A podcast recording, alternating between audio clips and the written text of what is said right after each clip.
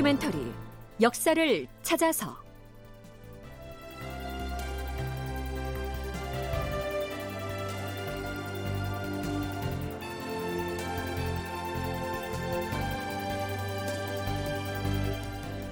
제 730편 기축옥사의 서막이 오르다. 극본 이상락 연출 최홍준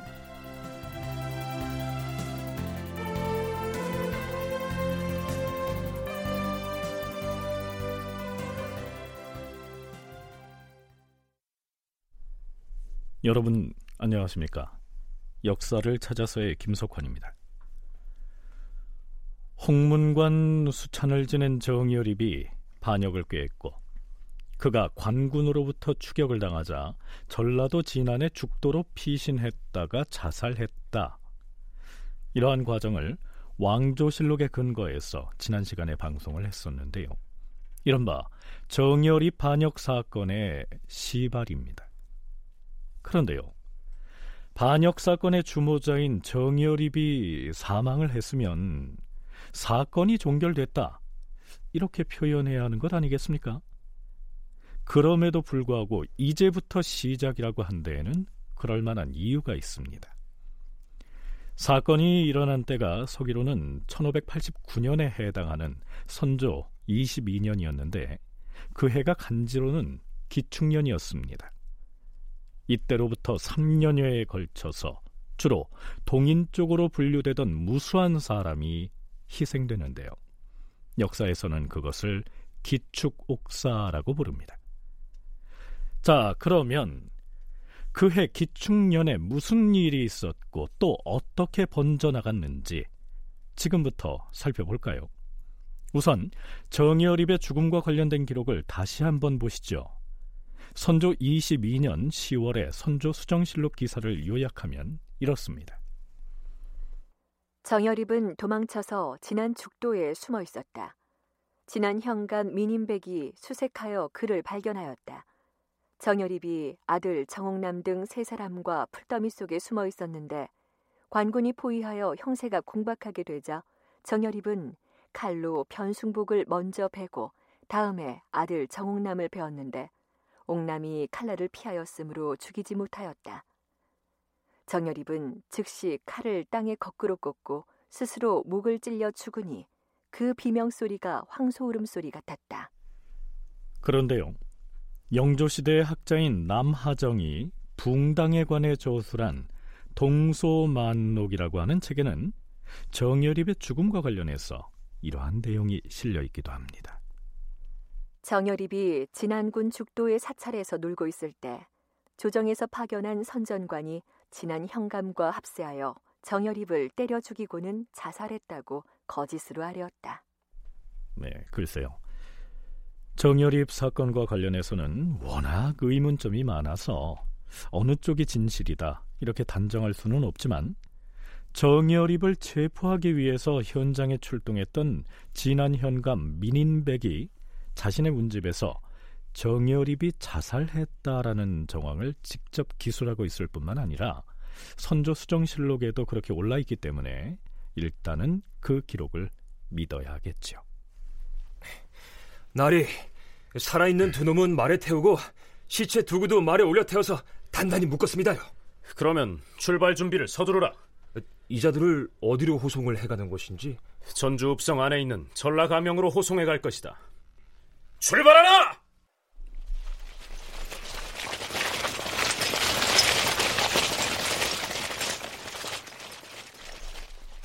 지난 현감 민인백이 정여립의 시신을 싣고 출발한 지점이 민인백의 문집에는 다복이라고 올라 있습니다.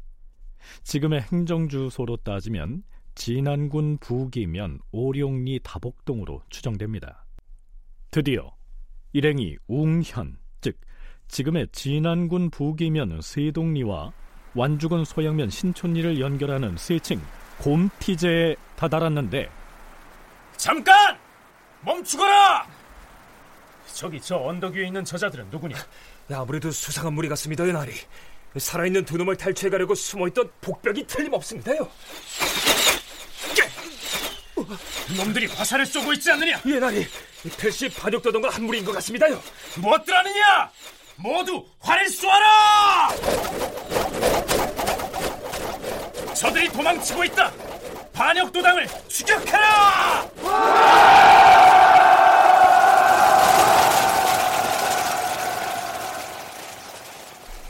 아마도 정여립이 조직한 대동계의 계원이었겠지요.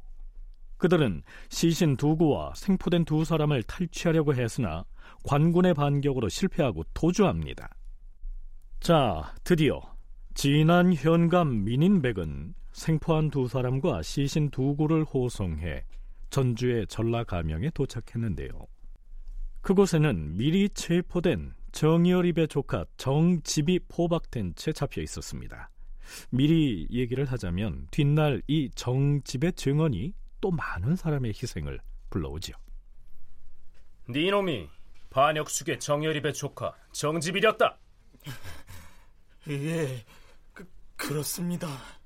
자, 이리 와서 시신의 얼굴을 살피거라. 가만히를 들추어라.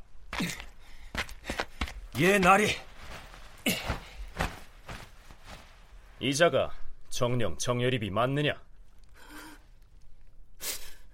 예, 그, 그렇습니다. 이번엔 제 삼촌 정여립이 틀림없습니다. 그러면 옆에 있는 저 시체는 누구의 것이냐? 저, 저기 저 사람은 변승복입니다요. 좋다. 그러면 생포한 자들을 끌어다 앉히라. 예. 자, 이 두 사람의 얼굴을 자세히 보거라. 이 자들은 대체 누구냐? 예, 이쪽은 반역의 수기로 지목된 정여립의 아들 정공남이고 또 저기 상처를 크게 입은 저 사람은 다름 아니오라 박춘용이라는 사람입니다요.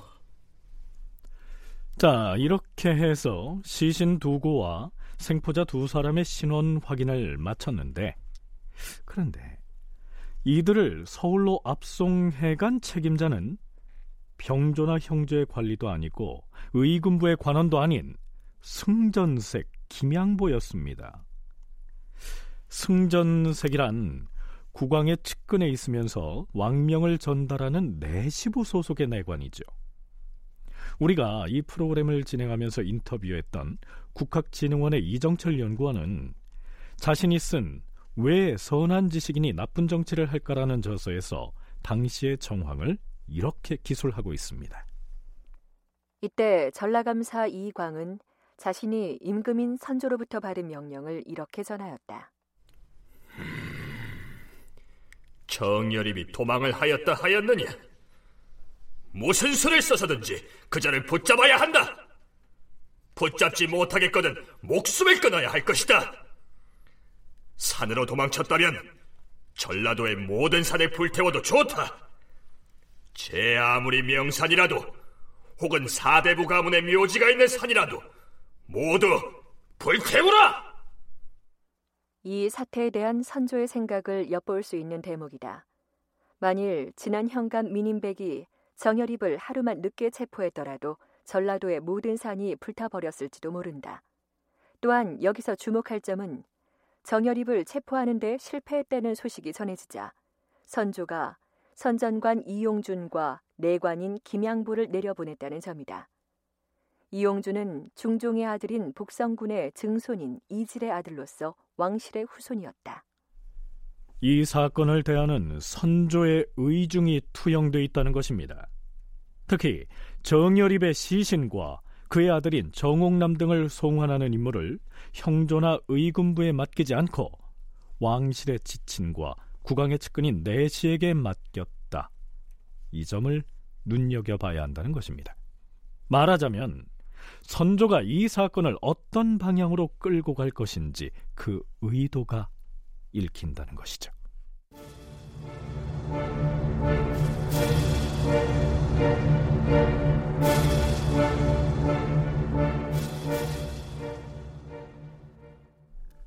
자, 그럼 이때 중앙조정의 분위기는 어떠했을까요? 이 시기에 영의정은 유전, 좌의정은 이산해, 그리고 우의정은 정언신이었는데요. 연려실 기술에서는 이렇게 기술하고 있습니다. 이때 이산해, 정언신 등이 정승 자리에 있었고 이발과 백유양 등이 조정의 의논을 주도하고 있었는데 대체로 정열입을 옹호하는 편이었다. 그들은 정열입이 반역을 꾀하였다고 고변한 것을 율곡 이의 제자들이 한 짓이라고 여겼다. 특히 정언신은 임금 앞에서 하늘을 쳐다보며 웃으면서 이렇게 말하기도 했다. 아이 세상에 홍문관 수찬을 지낸 정열입이 어찌 역적이 될 수 있다는 말씀이 옵니까? 정열입이 반역을 모이겠다는 말은 어불성설이옵니다. 그를 반역자라고 지목하여 고변한 자들을 잡아서 죽여야 하옵니다. 참고로 정원 씨는 정열입과 같은 집안의 아저씨뻘이었습니다. 임금인 선조 역시 음... 과인도 정열입의 됨됨이를 조금은 알고 있는데 그가 어찌 역적에까지 이르렀겠는가? 그의 마음씨가 다소 부정하다는 점이야 인정한다 해도 그가 모반을 꾀하였다는 사실은 믿을 수가 없도다. 그랬는데 정열입의 모반에 연루됐다는 사람들이 줄줄이 잡혀옵니다. 특히 정열입의 모반을 처음 고변했던 황해도 관찰사 한준이 반역에 가담한 혐의가 있다는 두 사람을 잡아서 칼을 씌운 채 서울로 호송을 해왔는데요. 선조는 그들을 직접 국문하겠다고 나섭니다. 연려실 기술에서는 그들의 신분을 가난할 궁자에 국민이라고 적고 있습니다. 무식한 하층민이란 얘기죠. 허허. 아무리 정열입이 반역을 했다고 하나 어찌 저런 자들과 모반을 도모했다고 잡아보냈단 말인가? 음, 그럼 어디 저들에게 물어보겠다. 저들의 칼을 벗겨주도록 하라. 예.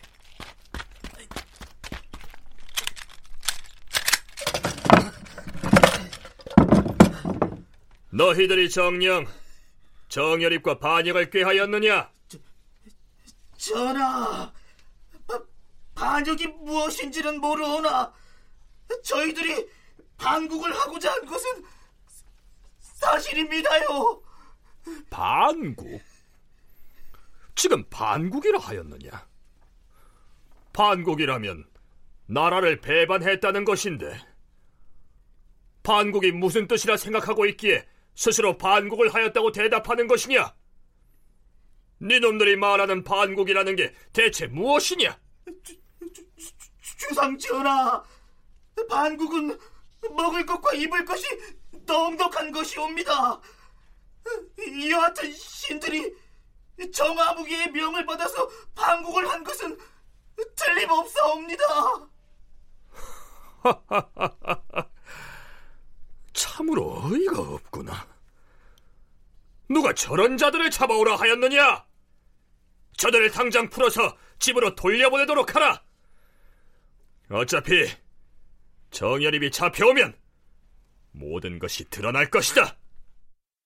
붙들려 온 사람이 이제 크게 두 종류인데 전주 쪽에서 붙들려 온 사람이 있고 황해도 쪽에서 붙들려 온 사람이 있는데 전주 쪽에서 붙들려 온 사람들은 관련성을 다 부인하는데 황해도 쪽에서 붙들려 온 사람들은 우리가 하려고 했다라고 인정을 해버립니다. 그리고 그쪽 사람들은 대개 전주 쪽 사람들은 대개 이제 양반 출신들이 많고 황해도 쪽 사람들은 보통 일반 서민들이 예, 많은데 그 사람들은 그 모반의 성격이 뭔지는 정확하게 모르면서도 어쨌든 그런 일을 우리가 하려고 하, 기는 했다라고 자백을 해버립니다. 그런 거 보면 아, 이 사람이 뭔가 작업을 하기는 한 것 같다라고 하는 짐작을 할 수 있죠.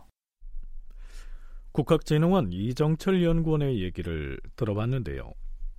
앞에서 소개했듯 반역이 무슨 뜻인지도 모르는 황해도의 가난한 백성이 스스로 반역에 가담했다.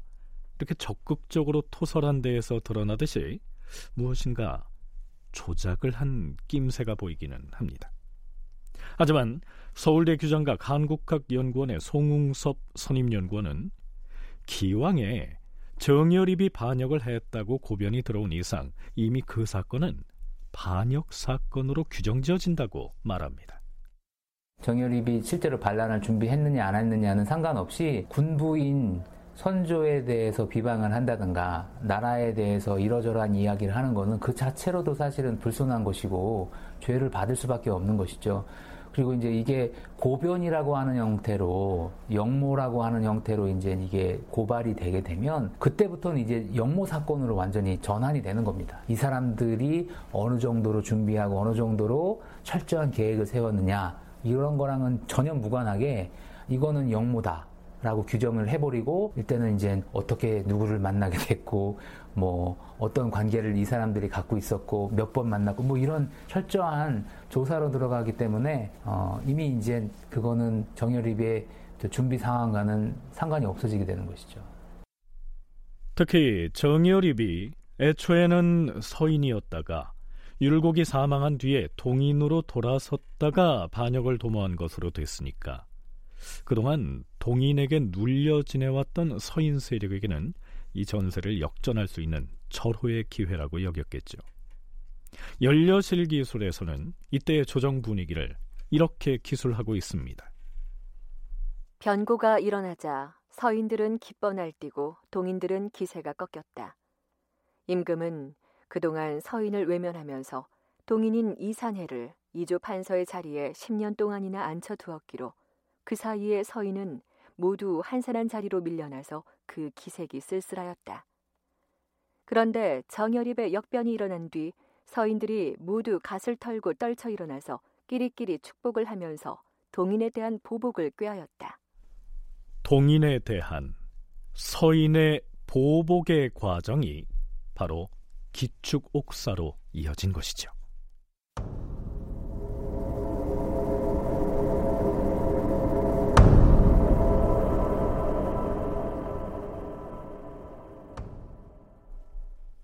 선조 22년 10월 19일 선조가 친국에 나서서 정열입의 아들 정옥남을 친국합니다. 네 놈이 정열입의 아들 옥남이 맞느냐? 그렇습니다. 전하. 올해 나이가 몇이냐?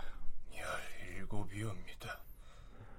너희 집에 왕래하면서 반역을 모의한 자들이 누구누구인지 구하라. 예, 전하. 반역을 주도한 모주는 길삼봉이었고 전라도 고부에 사는 한경, 태인에 사는 송간, 남원에 사는 조유집과 신여성, 황해도에 사는 김세경, 박연량, 이기, 이광수, 박익, 박문장, 변숭복 이 사람들이 자주 찾아왔사옵니다. 또한 지암도와 의열이라는 승려는 어디에서 왔는지 모르나 부친과 반나주로 함께 거처하였사옵니다. 정열입의 아들 정옥남의 입에서 평소 정열입과 어울려 지냈다는 사람들의 이름이 줄줄이 나오는데요. 단순한 명단 나열이 아니지요. 정옥남이 거명한 사람들은 모두 처형을 당하니까요. 자, 그런데요. 정옥남이 반역의 주모자, 즉 모주라고 지목한 길삼봉이라고 하는 인물이 매우 수상합니다. 선조 수정실록에서는 이렇게 기록하고 있습니다. 이보다 수십 년 전에 충청도 천안에 길삼봉이라는 종놈이 살았다. 그는 용맹이 매우 뛰어나서 하루에 3, 400리를 걸어 다녔는데 이후에 매우 흉포한 도적이 되었다. 관군이 그를 체포하기 위해 엄습하였으나 그때마다 번번이 탈주하였으므로 그 소문이 나라 안에 자자하였다. 정열입이 지함도 등을 시켜서 황해도 지방에 그에 대한 소문을 퍼뜨렸다. 너희들 길삼봉이라는 이름을 들어보았느냐? 길삼봉은 동생 길삼산과 더불어 신이 보낸 군사를 거느리고 지리산으로 들어가기도 하고 계룡산으로 들어가기도 한다. 정팔룡이란 이름은 들어보았는가? 이 사람이 길삼봉의 도움을 받아 장차 왕이 되어서 계룡산의 도읍을 정할 터인데 머지않아 대대적으로 군사를 일으킬 것이다. 여기에서 말하는 정팔룡이 바로 정여립이라는 것이죠. 그러니까 길삼봉이라고 하는 이름은 실제로 정여립 사건에 연루된 인물이라기보다는 그 이전부터 민간에 구전되어 오던 전설 속의 존재였다는 것입니다. 정옥남이 임금인 선조 앞에서 실제로 모반을 주도한 모주가 길삼봉이라고 토설했다는 내용이 실록에 올라 있는데요. 글쎄요. 이걸 어떻게 이해해야 할까요? 문제는 정여립의 아들 정옥남이 뜬 소문으로 주워 듣고서 내뱉은 그 길삼봉이라고 하는 인물이 나중에 실제로 붙잡혀서 처형을 당했다는 사실입니다. 물론 길삼봉으로 지목당해서 죽은 관리는 정여립과는 아무런 관련이 없는 인물이었지요. 자, 그 얘기는 나중에 짚어보겠습니다. 선조 22년 10월 27일 정여립의 시신은 군기시 앞에서 능지처참 당하는데요. 군기시는 병기를 관장하는 관사죠. 반역자 정여립을 능지처참할 터이니 문무백관은 모두 군기시 앞에 서열대로 도열하여 지켜보도록 하라.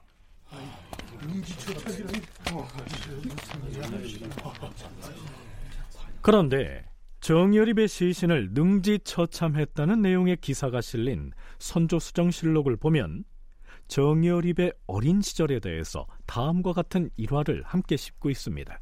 일찍이 정여립의 부친은 꿈속에서 고려시대에 반역을 했던 정중부를 보고 나서 정여립을 잉태하였는데 출산하는 날 밤이 되자 또 정중부를 만나는 꿈을 꾸었다. 이웃 사람들이 아들 낳은 것을 축하하였으나 그의 부친 정희증은 기뻐하는 빛이 없었다. 집안 식구들만은 그 뜻을 알았다. 글쎄요. 아마도 이 대목은 정여립은 아예 태생부터가 반역의 기운을 가지고 태어났다. 뭐 이런 점을 부각하려고 기술한 내용 같은데요. 그 다음 기사는 이렇게 이어집니다.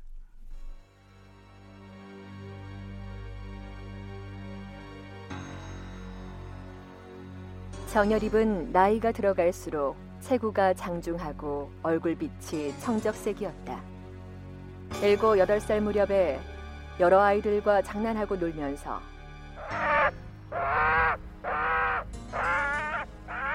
칼로 까치 새끼를 부리에서 발톱까지 토막내었다. 그의 아버지 정희증이 누가 한 짓이냐고 꾸짖으며 묻자 그의 집 어린 여종이 정여립의 짓이라고 말하였다.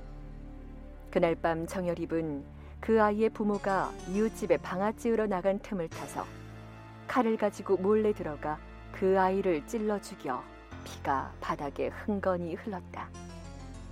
그 부모가 그것을 보고 울부짖으면서 몸부림쳤으나 그 이유를 알지 못하였다. 온 마을 사람이 모여 구경하고 있는데 어린 정여립이 태연하게 나와서 말했다. 이 계집이 나를 일러 바쳤기 때문에 내가 죽였는데 뭐 잘못되기라도 하였나? 그 말을 들은 사람들은 모두 크게 놀랐고 어떤 사람은 악독한 장군이 태어났다고 하였다. 이러한 내용이 정여립의 졸기에 올라 있는 것이죠. 그런데요, 정여립의 어린 시절에 실제로 그런 일이 있었을까요?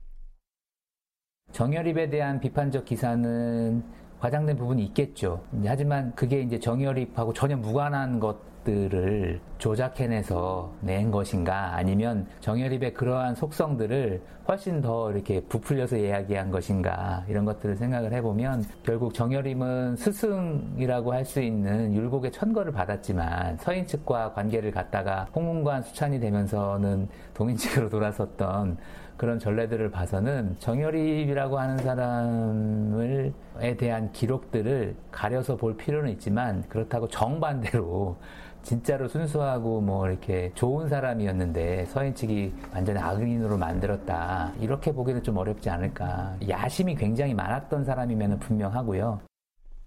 실록에 실린 어린 시절의 일화는 물론 과장됐을 수 있겠으나 그렇다고 순수하고 반듯한 선비 기질을 타고난 정여립을 악한으로 둔갑시킨 것은 아닐 것이다. 송홍섭 연구원의 견해가 그러합니다.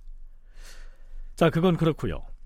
선조는 군기시 앞에서 정여립의 시신을 능지처참하기에 앞서 다음과 같은 내용의 교서를 반포합니다. 연려실기술에 실린 교서의 일부를 요약하면 이렇습니다. 과인이 덕과 자질이 모자라는 몸으로 왕업을 지켜온 지도 언 20년이 넘었도다. 항상 험한 골짜기에 다다른 듯 조심조심하면서 만백성을 교화시키려고 하였는데 역적의 괴수가 조정의 신료 가운데서 나왔으니 어찌 상상이나 하였겠는가? 역신 정열입은 어미를 잡아먹는 올빼미보다 더 악하고 독사보다 더 독할 뿐 아니라 온갖 참언을 지어내어서 음모를 꾸몄으니 원나라 말기에 온갖 요술로서 백성을 꿰어 반란을 일으켰던 한산동과 다를 바가 없도다. 선조는 교서에서 온갖 험한 표현으로 정여립을 질타한 다음 정여립이 구체적으로 어떻게 반역을 도모했는지를 열거합니다. 정여립은 군사를 나누어서 서울을 치고 한강변의 창고를 탈취하려고 하였으며 창칼을 휘둘러 대궐을 범하려고 하였으니 그 결과가 어찌 될 뻔하였는가? 홍문관 관원으로서 과인을 가까이에서 시종하던 자가 역적의 마음을 품었으니 이런 난신적자가 있었다는 말은 과인이 일찍이 들어본 적이 없도다. 이에 만 백성이 다 그 자를 미워하고 있으니 누구나 그의 목을 베어 죽여도 마땅하다 여길 것이다. 하여 정열입 등을 능지 처참하노라. 형을 집행하라.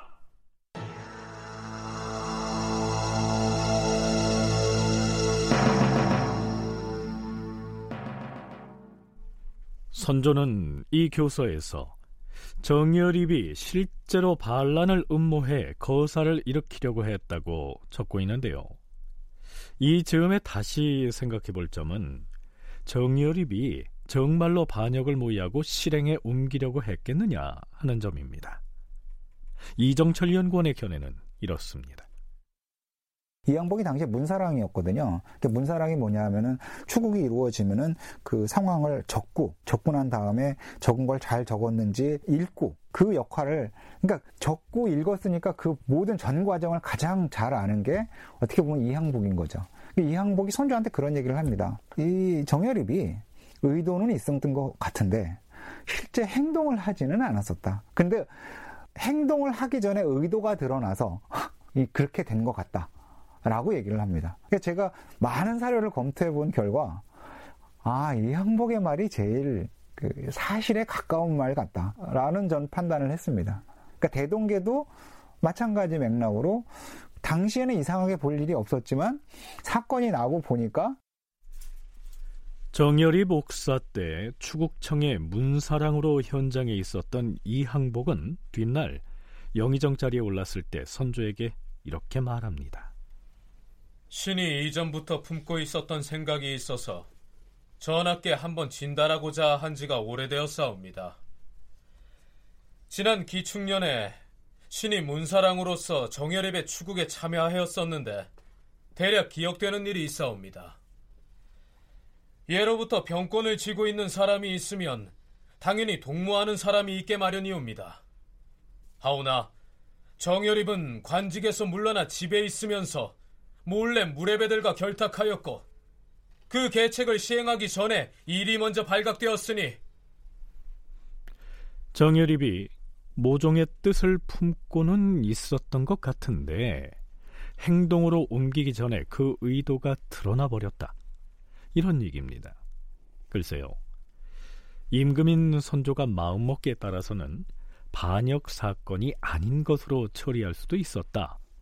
이런 의미로도 읽히지 않습니까?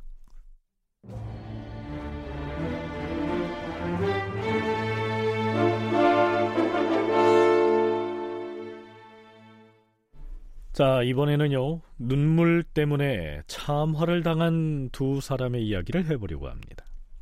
이 비극적인 이야기에 제목을 붙인다면 두 눈물 뭐 정도가 어울리겠는데요. 먼저 전라도 도사 조대중의 얘기입니다. 이 도사란 감사의 보좌관으로서 정오품의 지방관 벼슬이죠. 정열입에 난이 일어난 초기에 전라도 도사 조대중은 부안의 관기를 대동하고 보성에 이르러서 서로 이별하면서 눈물을 흘렸다. 나리 정녕 이대로 떠나셔야 하옵니까? 나라고 어찌 너와 헤어지고 싶겠느냐? 하오시면 떠나지 마시옵소서. 아니면 쇳내를 데리고 가시옵소서. 허허, 그건 아니들 말이다.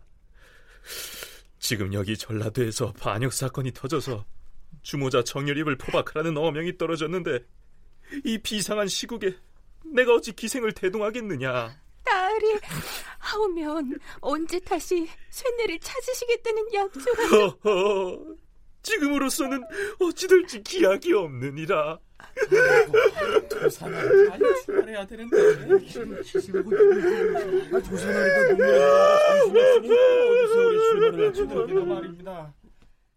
자, 이런 일이 있었는데요.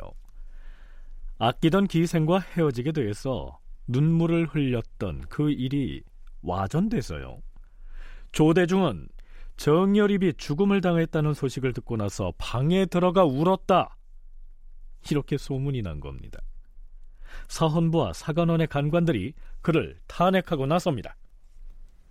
주상 전하, 전라도 도사 조대중은 역적 수계 정열입이 처형됐다는 소식을 듣고는 방 안으로 들어가 눈물을 흘렸다 하옵니다. 마땅히 목을 베어야 할 것이옵니다. 그러자 조대중은 극구 부인을 했겠죠.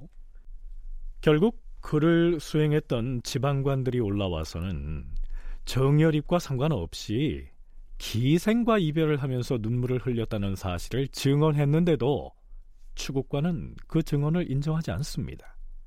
조대중은 적극 변명을 합니다. 역적 정열입이 죽었다는 소식을 듣고서 내가 눈물을 흘렸다고 하는데 이는 얼토당토 않는 말이오. 아, 정열입이 죽었다는 소식을 들은 날 나는 광주의 고향집에 있었어. 담양부사 김영물이 나를 찾아와서 이제 역적이 죽었으니 오늘은 술 마시며 즐겨도 관계가 없을 것이다 하기에 김영물과 함께 종일토록 술자리를 벌이고 크게 취한 뒤에 파였던 것이요. 마침 김영물이 서울에 올라와 있으니 불러서 물어보면 증명을 해줄 것이요. 그런데 추국관은 김여물을 부르지도 않습니다. 저자의 추리를 틀라!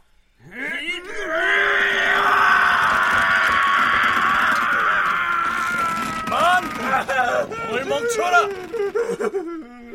다시 묻겠다! 역시 정열입이 죽었다는 소식을 듣고서 눈물을 흘린 사실이 있느냐 없느냐? 바른 대로 토설하라! 잠깐! 내가 억울한 심정을 담아서 짤막한 시 한 수를 썼으니 내가 죽더라도 주상 전하께 올려주시오. 조대중이 솜에서 꺼낸 절구는 그 내용이 이렇습니다. 지하 약봉 비간거 나 죽어 지하에 묻혀 만약 비간을 만난다면 지의 함소 불수비 당연히 웃음을 머금을 뿐 슬퍼하진 않으리. 비간은 옛날 중국 상나라 때 인물로서 주왕에게 정치를 바로잡을 것을 주장하다가 억울하게 죽었지요.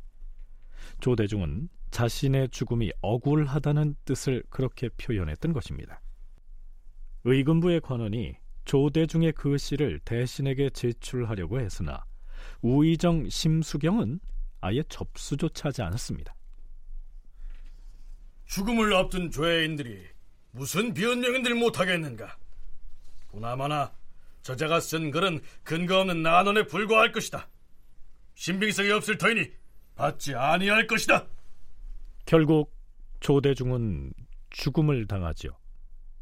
나중에 그를 추국했던 판의금 부사 최황이 조대중의 그 시를 선조에게 올리는데요. 선조는 우의정 심수경에게 이렇게 추궁합니다. 전 전라도 도사 조대중이 추국을 당할 때 이런 시를 남겼다 하는데 어떻게 이처럼 되었는가? 억울한 죽음을 당한 것이 아닌가? 오상은 어디 대답을 해보라. 전하, 죄수가 일단 혐의가 있어서 공초를 하였으면 국문할 때 나놀이나 잡설은 수리하지 않는 것이 옥사를 처리하는 원칙이옵니다.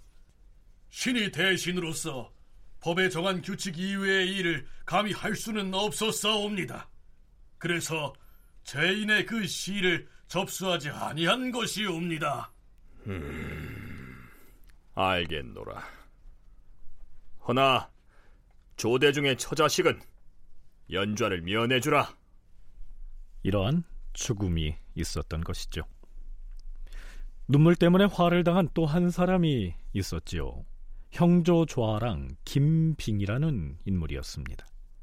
김빙은 정여립의 시신을 능지처참하는 현장에서 눈물을 흘렸다는 죄목으로 화를 당했는데요. 실제로 눈물을 흘렸을까요? 네, 그건 사실이었습니다. 실록엔 이렇게 기록되어 있습니다.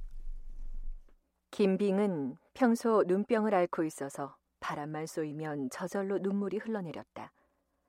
정열입을 추영할 때 김빙도 현장에 있었는데 그날은 날씨가 너무나 추워서 흐르는 눈물을 아무리 닦아도 어찌할 수가 없었다.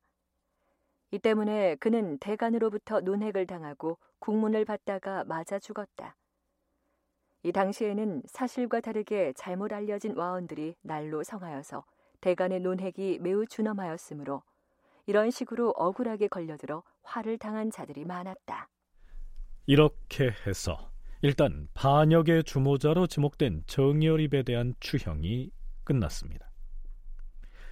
정열입이 정말로 반역을 도모했느냐의 여부와는 관계없이 그가 반역죄인이 돼서 죽음을 당하지 않았을 수도 있었습니다.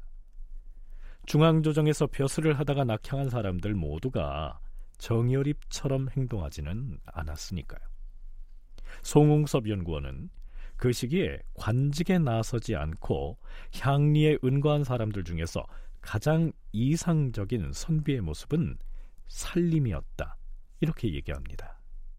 정말 요 시기에 어떤 그 가장 이상적인 인간형이라고 하는 건 살림들이거든요. 권력으로부터 초연하고 초야에 들어가서 은일지사로서 평생을 왕의 부름에도 응답하지 않고 학문에만 전념하는 게 요 시기 그 사대부들이 추구했던 삶의 형태이자 인간형의 지향점이었어요. 그러니까 퇴계 이황 같은 남명 조식도 그렇고 나중에 나오지만 최영경 같은 사람도 또 정인홍과 같은 사람도 사실 또 율곡도 마찬가지고 성운도 마찬가지고 그런 것들을 이렇게 기본적으로 깔고 있는 시대로 이제 전환이 된 거거든요 조선 사회가 이전 15세기 16세기 초반만 하더라도 관직에서 홍문관 가는 것 같은 집현전과 같은 엘리트 코스를 밟으면서 재상의 위치에서 군주와 이렇게 협력해서 정치하는 것 이런 것들이 하나의 이상으로 주어지고 있었다면 기초곡사가 일어난 해가 1589년이니까 16세기 말이죠. 15세기나 16세기 초반까지만 하더라도 청요직을 거쳐서 재상이 된 사람들이 국왕과 협의해서 정치를 해나갔다면 각종 사화를 거치고 난 이 즈음에 이르게 되면 성리학의 궁극적 지향점인 성인 군자가 되는 것이 최고의 목표였기 때문에 살림이 추앙을 받았다는 얘기입니다. 여기서 살림은 뇌산자에 수풀림자를 쓰는 바로 그 살림입니다. 한국학 중앙연구원에서 발간한 민족문화 대백과 사전에서는 이 살림을 이렇게 풀이하고 있습니다. 살림은 살림지사 혹은 살림독서지사의 약칭이다. 과거를 거치지 않고 향촌의 은거에 있으면서 유림의 추앙을 받았다. 정계를 떠나 있어도 정치에 무관심하였던 것은 아니며 정계에 진출해 있으면서도 항상 살림의 본거지를 가지고 있는 것이 조선 후기의 특징이었다. 또한 국가로부터 관직의 제수를 비롯하여 온갖 특별한 대우를 향유했던 부류이기도 했다. 이런 의미에서 정치와 무관하였던 단순한 일민, 즉 세상에 나오지 아니하고 외딴 곳에 파묻혀 지내는 사람은 아니었다. 살림이라는 용어는 16세기 말 성원이나 정인홍 등이 정치와 긴밀한 연결을 가지면서 하나의 역사적인 용어로 정착되었다. 조선 후기에 이르면 과거를 거친 관료보다 과거를 거치지 않고 향촌의 은둔에 있던 학자가 더 존중되는 분위기가 형성됐는데 이처럼 향촌의 근거를 두고 있으면서도 중앙조정에 큰 영향을 미쳤던 성리학자들을 살림이라고 불렀던 것이죠. 자, 그렇다면 이 살림들은 어떤 방식으로 조정에 영향을 미쳤을까요? 무엇보다 대간 등 청요직의 젊은 관리들에게는 이 살림이 절대적으로 필요했다고 하는데요. 이어지는 송웅섭 연구원의 얘기를 조금 더 들어보시죠. 근데 이 사람들이 인사권도 장악하고 국가에 대한 정책에 있어서 시비도 막 주도하면서 자기들 주장대로 하려고 하는데 근거가 있어야 될 거 아니에요. 그럼 뭐에 근거해서 그때 근거로 활용이 되는 것이 결국은 성리학적 이상이라고 추구되고 있는 그런 가치들의 근거를 해서 그 가치에 입각해서 현실의 이러이러한 정책들은 옳고 그르고라고 하는 것을 판별을 하는 것이죠. 그러니까 청요직들이 계속적으로 권력을 갖기 위해서는 이념적 요소가 반드시 필요한 것이고 그런 이념적 요소를 처음에는 자기들의 논의 속에서 충당이 됐지만 시간이 흐를수록 정말 그러한 지향을 가지고 현실에서 살아가고 있는 살림 처사와 같은 사람들을 어떤 식으로든지 존중을 해주고 어, 등용을 해주고 해야 되고 계속 조정에서는 어, 우리 조정은 저런 살림들, 은일지사들을 관심을 갖고 계속 그들의 덕을 수용을 해서 정치에 활용을 하려고 한다. 사헌부나 사간원의 간관들이나 홍문관의 관원이나 이조의 난관 등이 인사권을 행사하고 간쟁을 벌이고 할 때에는 그 근거가 있어야 하는데요. 바로 향촌 사회에 은거하고 있던 은일지사 곧 살림들의 이념이나 철학을 수용해서 정치에 활용했기 때문에 이 살림은 향촌에 머무르고는 있었으나 현실 정치에 아주 큰 영향을 미쳤다. 이런 얘기입니다. 그런데요. 정열입은 그 타고난 기질상 향촌으로 내려가기는 했으되 천민 백성들과 어울려서 대동계를 조직하는 등 이미 살림이 되기를 거부했기 때문에 결국 반역 죄인이 됐던 것이죠.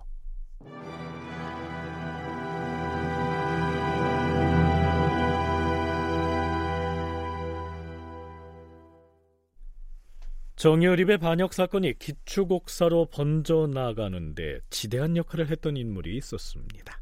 바로 정철입니다.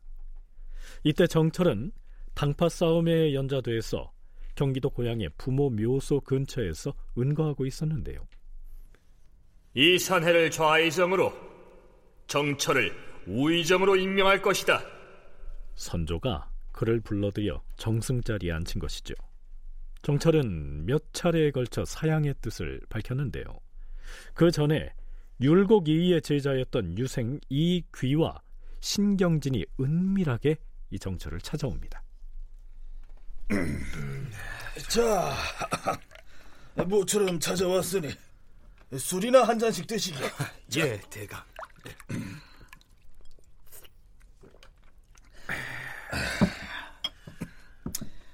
한데 누추한 시골까지 어인일인가?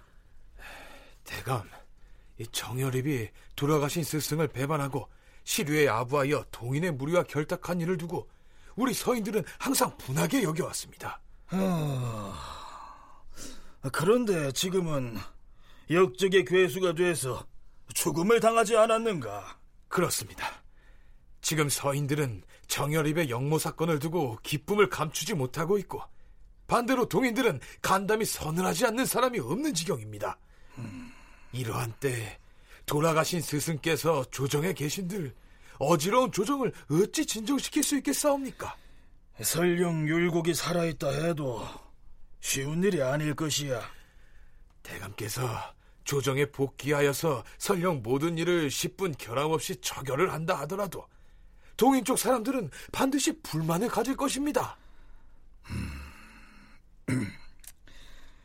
그대들의 말이 나의 뜻과 부합된다. 허나 전하의 부름을 받았으니 나는 최선을 다할 것이다. 정철은 다시 조정에 복귀합니다. 그리고 이후 줄줄이 일어나는 옥사에서 재판장격인 위관을 맡아서 무수한 사람들의 목숨을 앗아가는데 관여를 하는데요. 한참 뒤의 일이지만 정철은 머리를 절레절레 흔들면서 이 귀에게 이렇게 고충을 토로합니다. 서인들은 그동안 쌓인 분을 참지 못하여 경박하게 나서서는 아무개는 아무개의 친족이고 또 아무개는 아무개의 친구였으니 똑같은 역적의 무리다 라고 주창을 하고 있다. 심지어는 얼굴을 모르는 자라 하더라도 명색이 동인이면 모두 지목을 하는 바람에 모두 두려움에 떨고 있는 형국이다. 하... 그때 고향으로 나를 찾아와서 했던 그대들의 말이 역시 옳았다. 이 일은 내가 진정할 수 있는 사안이 아니었어. 그러나 정철이 이렇게 후회의 변을 남긴 것은 한참 나중의 일이지요. 선조 22년 10월 28일 전라도의 한 생원이 장문의 상소를 올리는데요. 그의 이름은 양천회였습니다. 전하, 신은 먼 시골에 사는 미천한 사람으로서 마침 나라에 큰 변란이 있어 온 나라를 진동하고 있사온데 조정에서는 역적의 무리를 토벌하는 일에 엄격하지 못하고 전하께서는 사물을 살피시는 밝음이 미진하기 때문에 분개하고 한탄스런 나머지 팔을 걷고 나가서 말을 하려고 하였사옵니다. 그러다가 삼가 생각하건대 먼 시골에 미천한 신이 생각하는 바를 전할 방도가 없었사옵니다. 신은 일단 물러나서 조만간 현명한 신하가 국가의 대계를 걱정하여 충직한 말을 전하께 진달할 것이라 생각하고 달폭가량 물러나 기다렸사옵니다. 하지만 기회가 여러 번 지나도 말하는 이가 없었으므로 이에 감히 결례를 무릅쓰고 조그마한 정성을 다하려고 하니 너무나 두렵고 떨려서 어찌할 바를 모르겠사옵니다. 이 양천에는 상소문의 서두에서 자신이 시골에 거처하고 있는 생원의 신분으로 어떻게 이 상소를 올리게 됐는지를 이렇게 적고 있습니다. 이 상소문의 기사의 말미에는 다음과 같은 사관의 논평이 붙어 있습니다. 양천회의 이 상소는 정철 등이 자기들과 의견이 다른 사람들을 모조리 죽이기 위하여 양천회를 사주하여 올린 것이다. 정철의 사주를 받아서 양천회가 상소를 올린 것이다 라고 적고 있는데요. 이게 사실일까요? 국학진흥원 이정철 연구원의 얘기 들어보시죠. 정유립 사건이 이제 일어나서 관련자들이 이제 붙들려 와서 이제 추국이 시작된 날이 10월 19일입니다. 그리고 이제 이, 이 사람들에 대한 일차적인 처리가 있었던 날이 뭐 죽, 죽일 사람은 죽이고 귀양 보낼 사람은 귀양 보내고 뭐 이런 날이 이제 10월 27일인데 10월 27일 날 이 상소가 올라옵니다. 이거는 약간은 우연한 측면도 조금 있겠죠. 그래서 선조실록은 이 상소가 정철 등이 양천회를 사주에서 올린 거다. 지역적으로나 뭐 시기적으로 이렇게, 그렇게 얘기를 하는데 이거에 대해서 선조 수정실록에 별다른 반박이 없습니다. 이 말은 무슨 얘기냐 하면은 상당히 설득력이 있다는 말입니다. 근데 우리가 이제 여기서 이렇게 상황을 좀 이렇게 구조적이고 좀 거시적으로 봐야 될 측면이 있습니다. 뭐냐면 양천의 상소를 당파적이라고만 볼 수 없는 측면이 있습니다. 정철이 양천회를 사주해서 이 상소를 올리게 했다는 사관의 이 논평은 동인이 주축이 돼서 편찬했던 선조실록에만 실려 있습니다. 만일 그것이 정철이 사주했다는 논평이 거짓이라면 나중에 서인이 주축이 돼서 편했던 선조수정실록에는 그것이 사실이 아니다 이렇게 수정을 했을 텐데요. 아무런 언급이 없는 것으로 봐서 정철이 사주했다는 논평이 사실일 가능성이 크다. 이런 얘기입니다. 자, 그럼 이 상소문을 조금 더 들어볼까요? 전하, 신은 호남 출신으로서 정열입 등이 역모를 일으킨 정상을 자세히 알고 있사옵니다. 역적 정열입은 당초 글 읽는 사료들에게 붙어서 세상을 속이고 명예를 차지할 계획을 세웠는데 이발 형제가 남도에 왕래하면서 정열입과 서로 결합을 하였사옵니다. 그때에는 이이와 성원이 세상에서 큰 명성을 지니고 있었는데 이발 형제도 그들을 존경할 때였으므로 이발은 정열입을 천거하여 새로 그 문화에 드나들었사옵니다. 그런데 이이와 성원이 세력을 잃은 뒤에는 정열입이 이발 등과 맨 먼저 창 끝을 거꾸로 돌려서 앞면을 바꾸고 붕당을 지어 남을 참소하고 충직한 신료들을 모함할 계획을 세웠던 것이옵니다. 다행히 전하께서는 그 간사한 짓을 환히 살피고서 정열입을 채용하지는 않으셨사옵니다. 그러자 정열입이 앙심을 품고 주상전하를 원망하여 역모를 일으켰사옵니다. 정열입은 몰래 역심을 지니고서 도참설을 퍼뜨림으로써 어리석은 백성들을 유혹하고 도당을 끌어모아 반란을 일으켰으니 예로부터 난신적자가 아무리 많았어도 정열일보다 더한 자는 없었사옵니다. 다행히 종묘사직의 영령이 살피시어서 흉악한 음모가 먼저 드러나자 형세가 궁지에 몰린 나머지 스스로 목을 찔러 죽었으니 어찌 국가의 큰 경사가 아니겠사옵니까? 자, 여기까지는 정열입의 반역 행위를 비난한 내용이니까요. 뭐 누구라도 할 수 있는 말이었겠지요. 자, 그런데요. 이제 서서히 다른 사람의 이름들이 이상소문에 등장합니다. 정열입의 영모는 실로 고금 천하에 없었던 별난이라 신화된 사람이라면 누구나 마음 아파하고 뼈에 새겨서 그 반역자의 살을 뜯어먹고 싶어해야 마땅할 터인데 조정의 신하들이 처음에는 그 별난에 대한 소식을 듣고는 도리어 그 역적을 구출하려고 전력을 다하였사옵니다. 그래서 혹자는 이의 제자들이 무고하여 사건을 야기시켰다고도 하였사옵니다. 조정의 논의가 그러했기 때문에 금부도사 유담 등은 감히 출동에 태만하고 역적을 체포하는 일에 소극적이었사옵니다. 신이 지난달 4일 오후에 유담 등을 이사년 앞에서 만났는데 휘장을 쳐놓고 휴식하는 모습이 마치 평상시와 다름없었사오며 자, 이 상소에서 우선 정열입의 체포에 대해서 소극적으로 대처했던 의군부 도사를 고발했는데요. 자, 물론 여기에 머물지 않습니다. 의정부의 삼정승은 전하께서 신임하여 신복이나 팔다리처럼 여기는 바이온데 그들의 소행이 어떠하였사옵니까? 삼정승을 비롯하여 온 조정의 신료들이 임금을 아예 까맣게 잊어버리고 있었으니 이 어찌 통탄스러운 일이 아니겠사옵니까?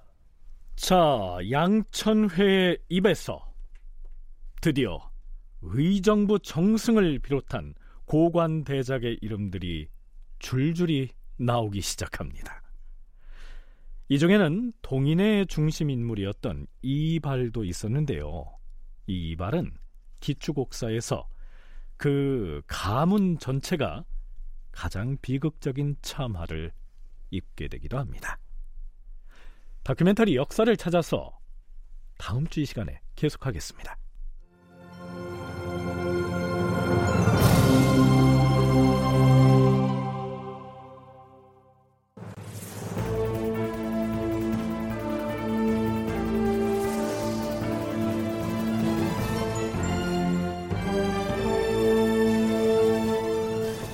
다큐멘터리 역사를 찾아서 제 730편 기축옥사의 서막이 오르다 이상락 극본 최홍준 연출로 보내드렸습니다.